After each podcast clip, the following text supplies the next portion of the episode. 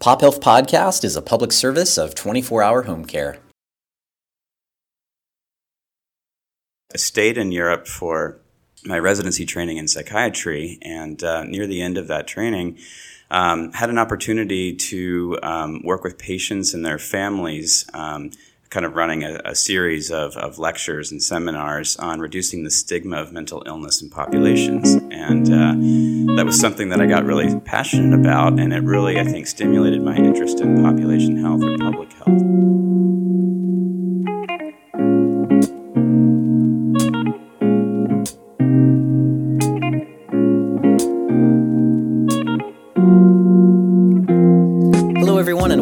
Another episode of Pop Health Podcast. This is Gavin Ward, co host of Pop Health Podcast. In today's episode, I sat down with Dr. Andrew Renda in Louisville, Kentucky, at the headquarters of Humana, one of the nation's largest health plans. Now, Andrew has been working with Humana for over 11 years, and in today's episode, he talks about his progression with Humana, but most importantly, what population health means to him in Humana, and it has a big focus on social determinants of health. We hope you enjoyed today's episode, and if you do, feel free to leave a review on iTunes, Spotify, or Stitcher. And of course, you can learn more about Pop Health Podcasts by looking at pophealthpodcast.com. Thanks, everyone. Enjoy the show.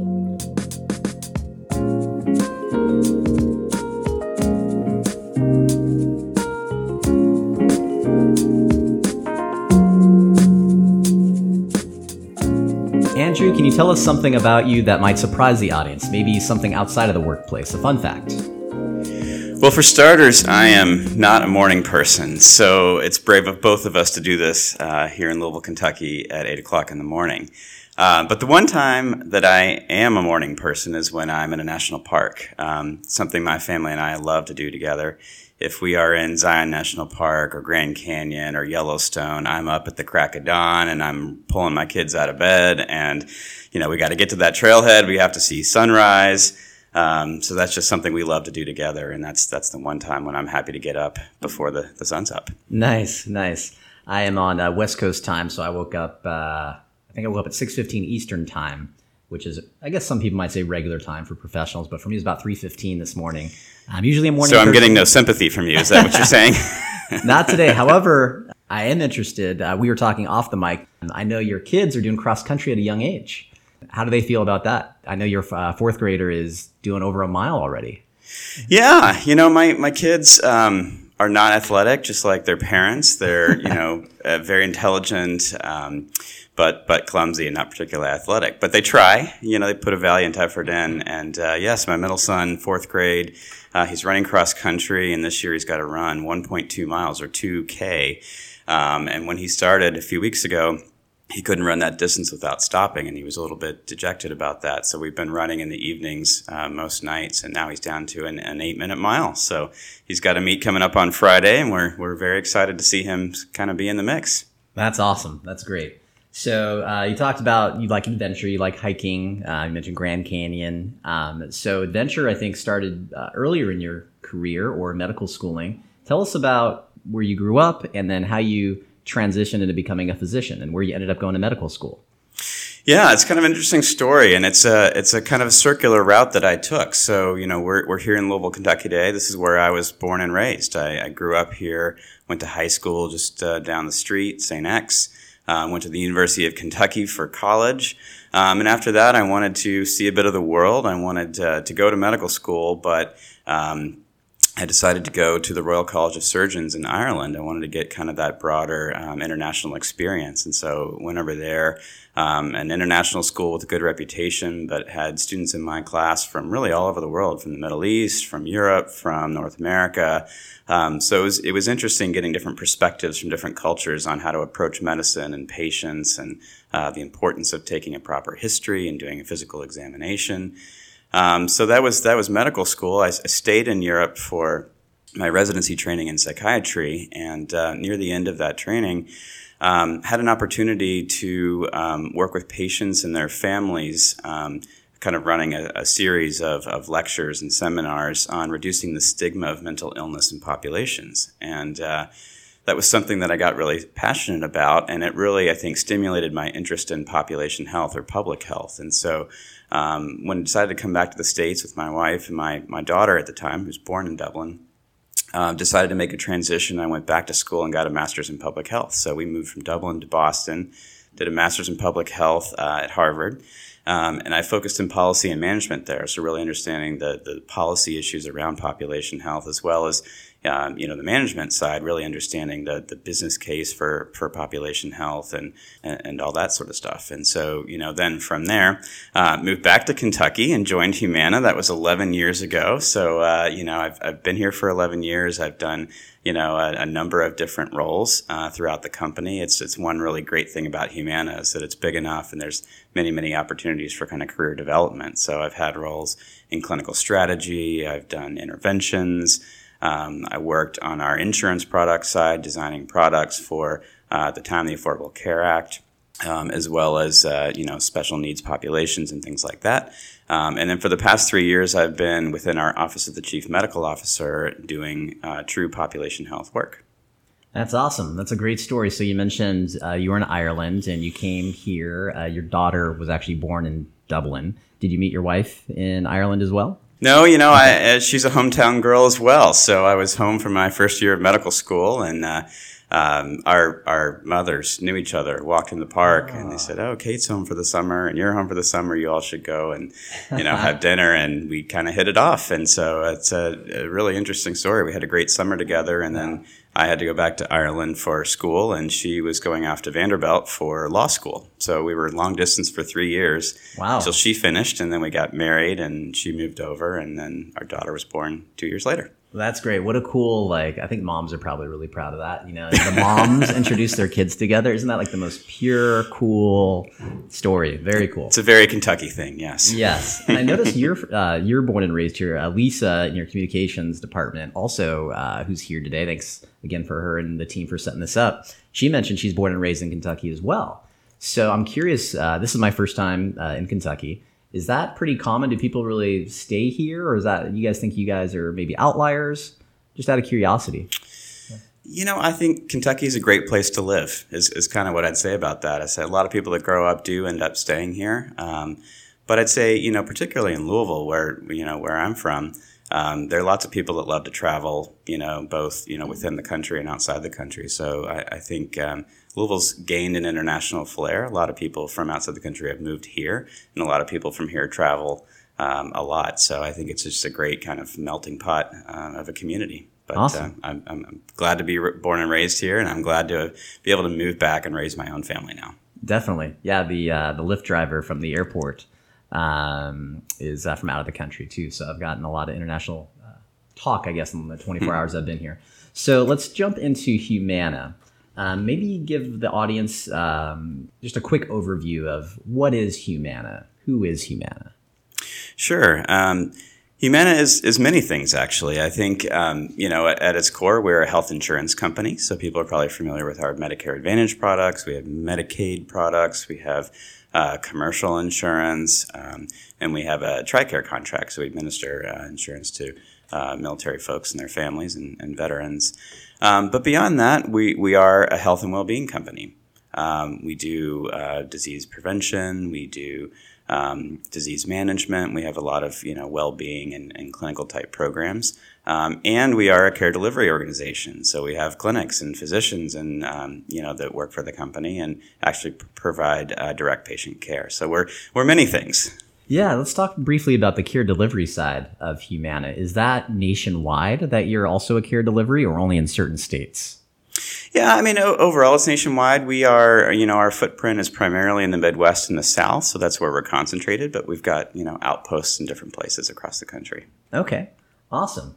Now, one thing um, that we'll get to after the break is I really want to dig deep on what's called your bold goal. And when I was preparing for this podcast, I accidentally heard or I misheard BOGO. Uh, we talked about this uh, last week. Uh, and, and, if I could interrupt you for a second, sure. um, it is commonly mispronounced. So I've heard BOGO. gold bowl, bold goals. It's uh, there's there's lots of permutations on that, but it is the bold goal. Yes, bold goal for the audience out there, and we'll talk a little bit about that after the break. But uh, yeah, as I was getting to know you and Humana, uh, that's what I heard. So you mentioned you're in the mid. You're primarily uh, Humana is primarily in the Midwest and South.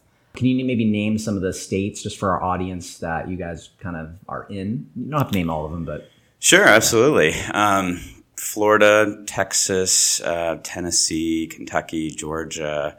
You know, that's essentially it's like I said, Midwest and South is is where we are. Okay. Earlier, Andrew, you mentioned true population health. What to you does, and you mentioned the word true.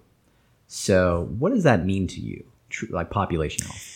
Yeah, I think that's a good question. I mean, uh, people define population health just like they define social determinants of health in, in different ways. Um, when I think about population health, I go back to um, one of the fathers of epidemiology, Geoffrey Rose, and he talks about really kind of two theories of population health. One is the population view, and that is, for example, if you reduce everyone in a population, reduce their cholesterol by 10 points, you're going to uh, reduce more heart attacks and strokes and things like that than if you go after an individual patient. Um, so that's a population view. There's also a high risk view. So within a population, there might be five or ten percent of that population that's at high risk for whatever it is. They're you know high BMI, they're high cholesterol, high blood pressure. They're at risk for cardiovascular events, and so you could go target those. And I think um, my version of what true population health is is that you have to do both. Um, you can't only focus on the five or 10% at highest risk or highest complexity, um, because then you ignore the population at whole that has some risk, and that if you ignore them, um, they're going to progress and they're going to they're at risk for developing things down the road. You also can't do the flip side. You can't only focus on the population at whole. You have to recognize that there are always going to be individuals that are at higher risk. So, my version of true population health is that you have to do both. Okay. And the term population health, I mean, the name of our show, of course, is Pop Health Podcast.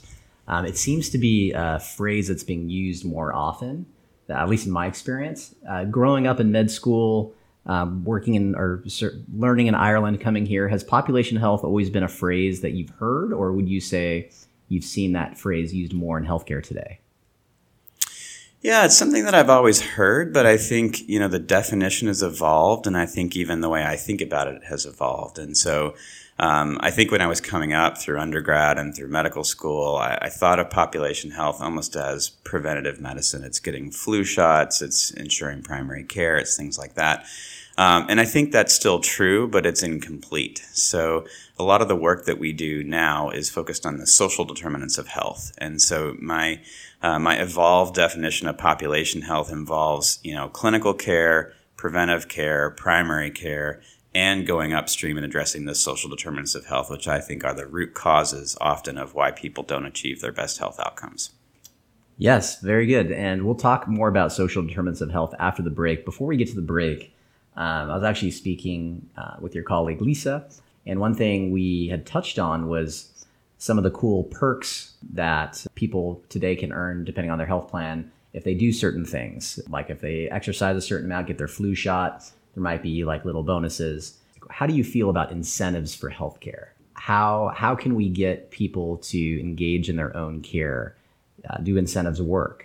That's a great question. Yeah, I think um, in an ideal world, we would all have intrinsic motivation and actually, this is this is really timely. I went to a parenting seminar uh, just last night. Um, and kids don't have intrinsic motivation, so you have to think about um, ways to inspire them to do the right thing. And I, and I think um, you know, kids, ourselves, our patients. Um, I think there's a role for incentives. You know, I, I, think they play a part. I think you can't rely too heavily on them, but in some cases, you know, um, an incentive can resolve inertia and if someone is set in their ways and they're not ready to, you know, get up and get off the couch and start doing something, an incentive can just give that little bit of nudge that'll get them going. And then once they start something, they realize it's not so bad, it's not so hard. They build habits, and then that can persist over time. Yeah, that I agree. My uh, someone very close to me, I won't name them, believe that flu shots you can get ill, and you know, kind of those you hear those uh, rumors that may not necessarily have science backing to it, right? and uh, there was an incentive for her to get a flu shot. And she decided to do it. Now she does it every year. She doesn't get that incentive every year anymore, but now she realized, hey, I didn't get sick. You know, by getting the shot, this works. So um, yeah, exactly. I think it can help overcome inertia. I think there's a role for it there. Yeah, that's great. Well, we'll take a quick break, and then when we get back, we're going to talk a little bit more about Humana's bold goal and uh, more about social determinants of health. So, folks, we'll take a quick break. We'll be right back. Pop Health Podcast is a public service of 24 hour home care. All right, folks, welcome back from the break. So let's dive in and learn more about what this bold goal is. So, Andrew, can you give us a little bit of background on Humana's bold goal? Sure. Um, our bold goal is to improve the health of the communities we serve by 20%, um, originally by 2020, and now it's by 2020 and beyond. Uh, so we've been at this since 2015. Uh, our CEO, Bruce Broussard, uh, really defined the bold goal, threw down the gauntlet, and said, This is what we're going to do. We're going to improve health um, of the communities we serve by 20%. And then he looked over at um, my team and said, okay, figure out how to measure that and figure out how to accomplish it. So that's, that's how it started. All right. So figure out how to measure it. Tell us how in the world do you measure 20% improvement? Uh, carefully is the uh, the short way of saying that. But uh, no, it was, it was a really um, fascinating exercise. Um, so we've talked about population health and, and how to measure that and things like that. Um, so what we we we took the angle of health related quality of life. So you know, lots of people talk about quality of life. Uh, we're a healthcare organization, so we wanted to focus on health related quality of life, HRQOL. And so we evaluated a number of different tools, different uh, you know surveys and things like that. And what we settled on was the CDC Healthy Days tool. And we we chose that one for a couple of reasons. One, it's it's really simple and easy to administer. So it's just four questions, and the two main that we we pay most attention to um, ask how many days in the last 30 have you been physically unhealthy or mentally unhealthy? And you add those two numbers up, and that's the number of unhealthy days you have in a month. Um, so it was easy to administer. We also really like that it's a self report tool. So what healthy means to me is different than what healthy means to you. And I think that's really important when we're understanding quality of life or health related quality of life. And so, so we really like the Healthy Days tool. Um, once we chose that tool, we, we've gone down the path and now we have three or four years experience with it. We actually use it in three different ways. So um, the primary way we use it is a, as a population health surveillance tool. So to, to answer the original, how are we going to achieve the 20%? Um, we do random sampling in our membership. Um, different geographies, different lines of business. We sample about 3% of the population every year. It's random representative sampling and then we trend those populations over time. So it's really interesting to see, you know, certain communities are improving at a greater rate than others, and we look and see what the root causes are. The second way that we use Healthy Days is actually as an outcome measure in the interventions that we do. So, anytime we do an intervention, be it a clinical intervention to address something like diabetes or an intervention to address a social determinant, we look for outcomes kind of in three different categories. We look at healthy days, um, which is usually our leading indicator. That changes typically before other things do. And the sort of midpoint indicator are the clinical measures. So, is their HbA1c improving? Is their blood pressure improving? Things like that. And then the lagging indicator often are utilization and cost changes. And so that's kind of how we use Healthy Days with interventions. And the third way we use Healthy Days actually is a proactive interventional tool. And that's probably most relevant in our Medicaid population. They have unique health needs, they have social determinant gaps. Um, we often don't know a lot about them when they first come onto our plan. And so we use Healthy Days there. We proactively call them on the phone, ask them the Healthy Day questions, and anyone that reports more than 20 unhealthy days in a month automatically gets a call back from a health navigator.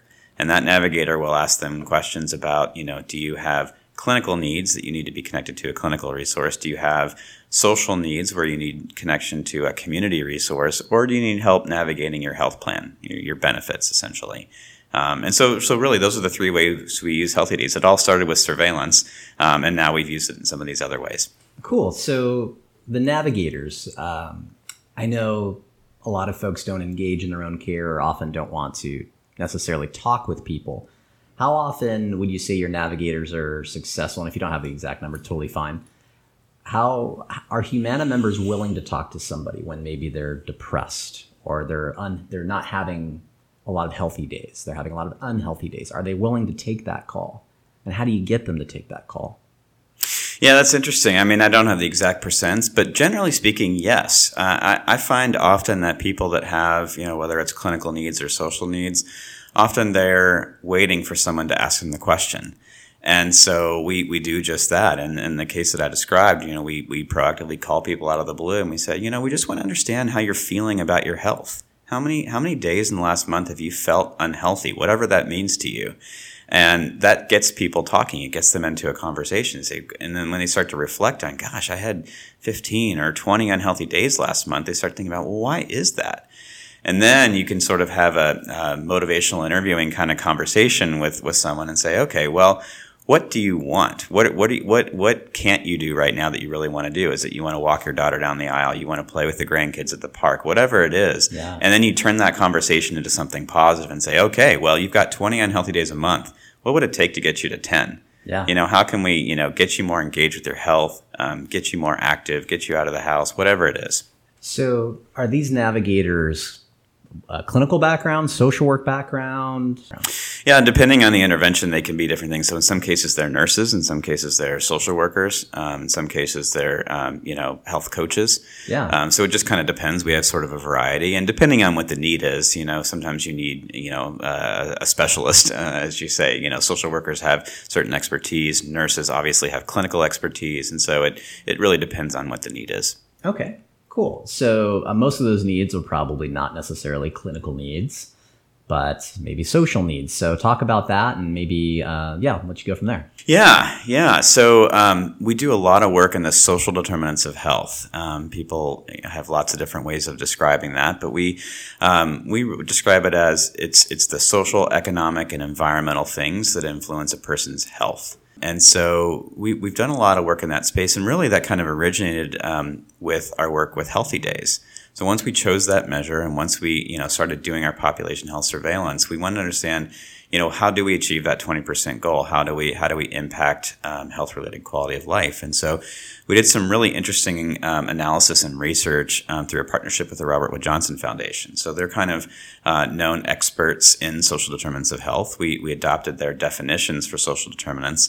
Um, but what we found was um, they've defined about 60 different social determinants of health. And we realized that, you know, we can't boil the ocean. We're not going to, you know, solve 60 different things at once. We wanted to know where do we start? What do we, how do we prioritize? And so we did a really interesting exercise where we combined data from their um, county health ranking report that they send out on all their social determinants every year with our Healthy Days data on our membership. And we looked at if you improved a single social determinant from the 25th percentile to the 75th um, in a county relative to all the other counties in the country, what was the impact to Healthy Days? And when we did that analysis, what really came out on top was number one, loneliness or social isolation. And number two was food insecurity. And so that was a neat way, and we've published that paper. Um, it was a neat way for us to kind of narrow down where we want to start. And so since then, we spent the last, you know, two years or so developing um, analytic pipelines and interventional pipelines um, to address those two things. Awesome. Now, um, I've heard uh, that you do a lot of work on public policy, and I know historically addressing isolation and food insecurities, there weren't a lot of uh, channels to do that, but now I know those channels are opening up where you can address those. So, um, how does like CMS and and the decision makers in our country, how are they with giving you guys the freedom to address these? Yeah, that's a great question. I think um, you know honestly we've all had to be educated over the last five years ago. Five five years ago, people weren't talking about social determinants of health. So whether it was CMS or us or our competitors, um, people didn't know the word, and yeah. they certainly didn't know how social determinants relate to health and health outcomes. And so I think you've seen this groundswell of of interest, and a lot of people are talking about these things now. And so you know, yes, CMS, through, especially through their um, CMMI or their innovation center, is now allowing us to do um, address social determinants within within benefit design, within supplemental benefits, and things like that. Um, but you know, I think we've opened our aperture a little bit as well. We're more willing to go upstream and invest in you know addressing the social determinants of health, and so. Um, I think about addressing um, social determinants in really kind of three different ways. We we do one, we we do organic pilots or interventions, and so we will um, say we're going to deliver meals to a patient's home, or we're going to address their loneliness. We're going to specifically target them. We're going to you know engage 300 or 500 people into a pilot. We're going to test against a control group, and we see what the outcomes are, and if it works, we scale it to a program. That's that's way one. Way two, um, that's actually a better way of scaling more quickly, is to integrate social determinants into current clinical operating models. And by that, I mean we as an organization do disease management, uh, both telephonic and in home, for half a million plus people every year. And so we have an army of nurses and social workers and, and other clinicians that are calling people on the phone, going into their homes, and asking lots of questions about their health. Um, they're helping people with their diabetes, with their heart failure, and so forth. Um, what I mean by integrating social determinants into those operating models is getting those clinicians to ask questions about social needs at the same time that they're asking about clinical needs. Yeah. And I think that's um, been something that we've had to, you know, educate ourselves on, educate our clinicians about the importance of addressing these things. But I think if you can elevate social determinants as clinical gaps in care and treat them at the same level as you would medication adherence and screenings and other things like that, you're going to achieve better health outcomes. So that's way two. And way three is just kind of what you're alluding to with CMS before is, you know, through benefit design. So just in the last kind of year or so, um, through some uh, innovation center um, opportunities, um, th- there are really two ways that we can approach social determinants within benefit design. One is VBID or value-based insurance design, and the other is SSBCI. Um, and basically, in some cases, we, we are able to address social determinants directly within a plan. In other cases, we address it within the context of chronic disease. So someone might have diabetes and they're food insecure, and so we're able to um, do meal delivery for a period of time, or we're able to, you know, do some intervention where we help get them out of the house into a community center so they can engage and, and have uh, more social connections. So there's op- lots of opportunities out there now. It's it's still early days, and you know, I, I think one of the big challenges that we have is if we are going to elevate social determinants as clinical gaps in care, we have to understand um, sort of the return on health, and we have to understand the return on investment. So there's sort of two angles of that. How, how do these things, you know, prove that these things do impact health outcomes? And then we also have to understand that there is an ROI. And even with the ROI, is a challenge because I think the further upstream you go in trying to address a gap in someone's health, sometimes the longer downstream you see the return yeah. in terms of uh, healthcare resource utilization and costs. And so, you know, we traditionally operate in a relatively short ROI time frame. Um, we have to open our aperture a little bit and be willing to think not one year, but maybe it's two years or three years or five years. And you know, and that's that's a challenge in some lines of business where there's a little bit more churn and turnover. Um, in our Medicare membership, we tend to keep people eight, nine, ten years, and so there is that longitudinal opportunity to impact someone's long term health. Definitely. Now you mentioned a pilot, so uh, as one of the three ways in which you approach this. So um, I know in Florida you guys have the PAPA program. Can you talk about that briefly? Absolutely. Lo- love the PAPA program. So it's it's Papa Pals is the, the name of the intervention. Um, and essentially what it is, is it's a, an intervention to address loneliness. And um, love it because it's multi-generational too. So we many seniors um, in, our, in our membership are lonely or socially isolated. We, we've done some surveying and, and, you know, it's upwards of 30 to even 40 or 45% of a population is to some degree lonely. And so we think about, you know, you can you can get a senior out of their home, you can take someone to their home to interact with them. There's different ways to approach this, but Papa Pals um, takes college kids and sends them to seniors' home uh, for social interaction. So it, it's not home care. There's nothing clinical about it. They're, they're not clinicians, but sending college kids into seniors home just for social interaction. So they can watch a movie. They can, you know, take them out to a park or just, you know, kind of interact with them for a couple of hours. And they're, they're called the pals. Um, and so we, we did a test um, earlier this year with just, you know, a couple hundred of our members And, you know, it's, it's early days, but, you know, we found that there were statistically significant improvements in healthy days, our, our primary measure of health related quality of life, um, really to the tune of, you know, 20, 30% improvement in healthy days in a relatively short period of time. Hitting that bold goal?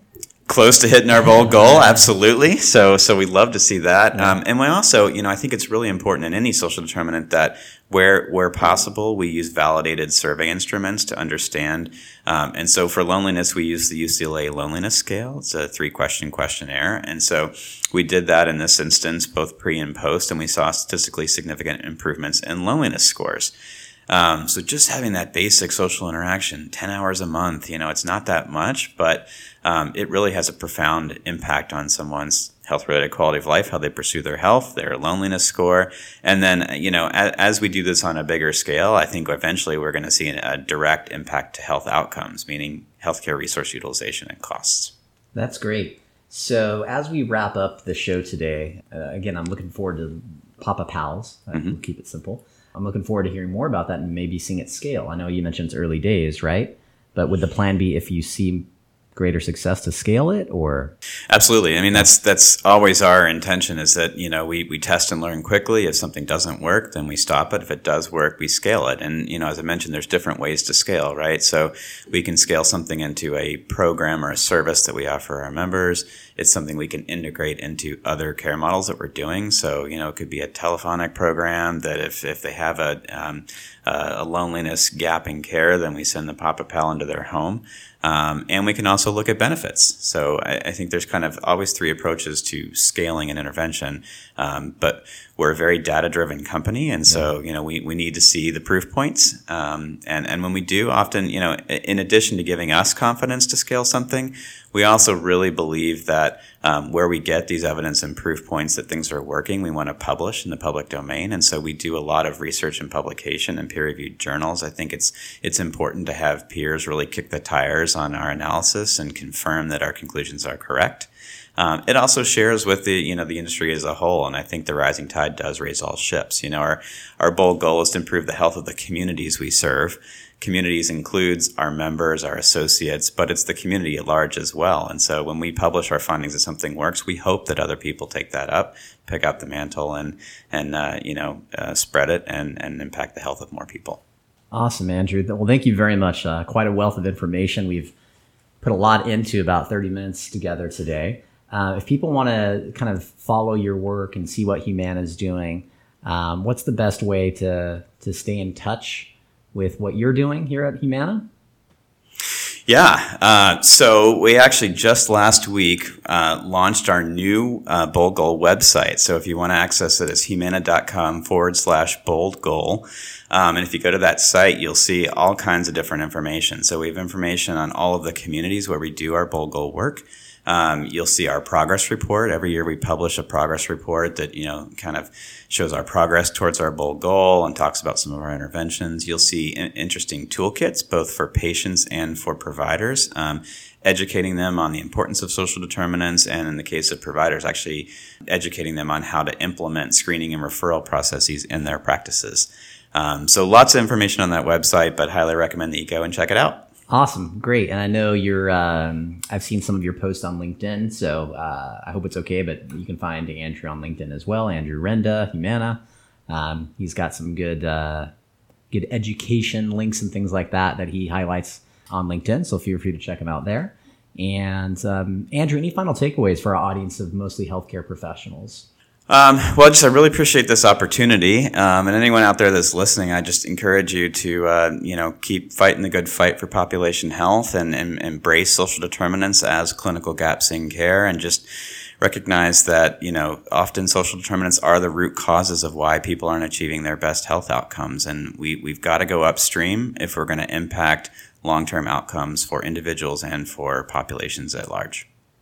Awesome, Andrew. Well, thanks again for being a guest today. Folks, if you've enjoyed today's show and want to learn more about Pop Health Podcast, feel free to check out pophealthpodcast.com. Of course, you can find us on iTunes, Spotify, or Stitcher as well. And if you do like today's show, feel free to leave a review on iTunes, and that's how we stay visible, the show stays popular, and we're able to secure guests um, like Andrew today.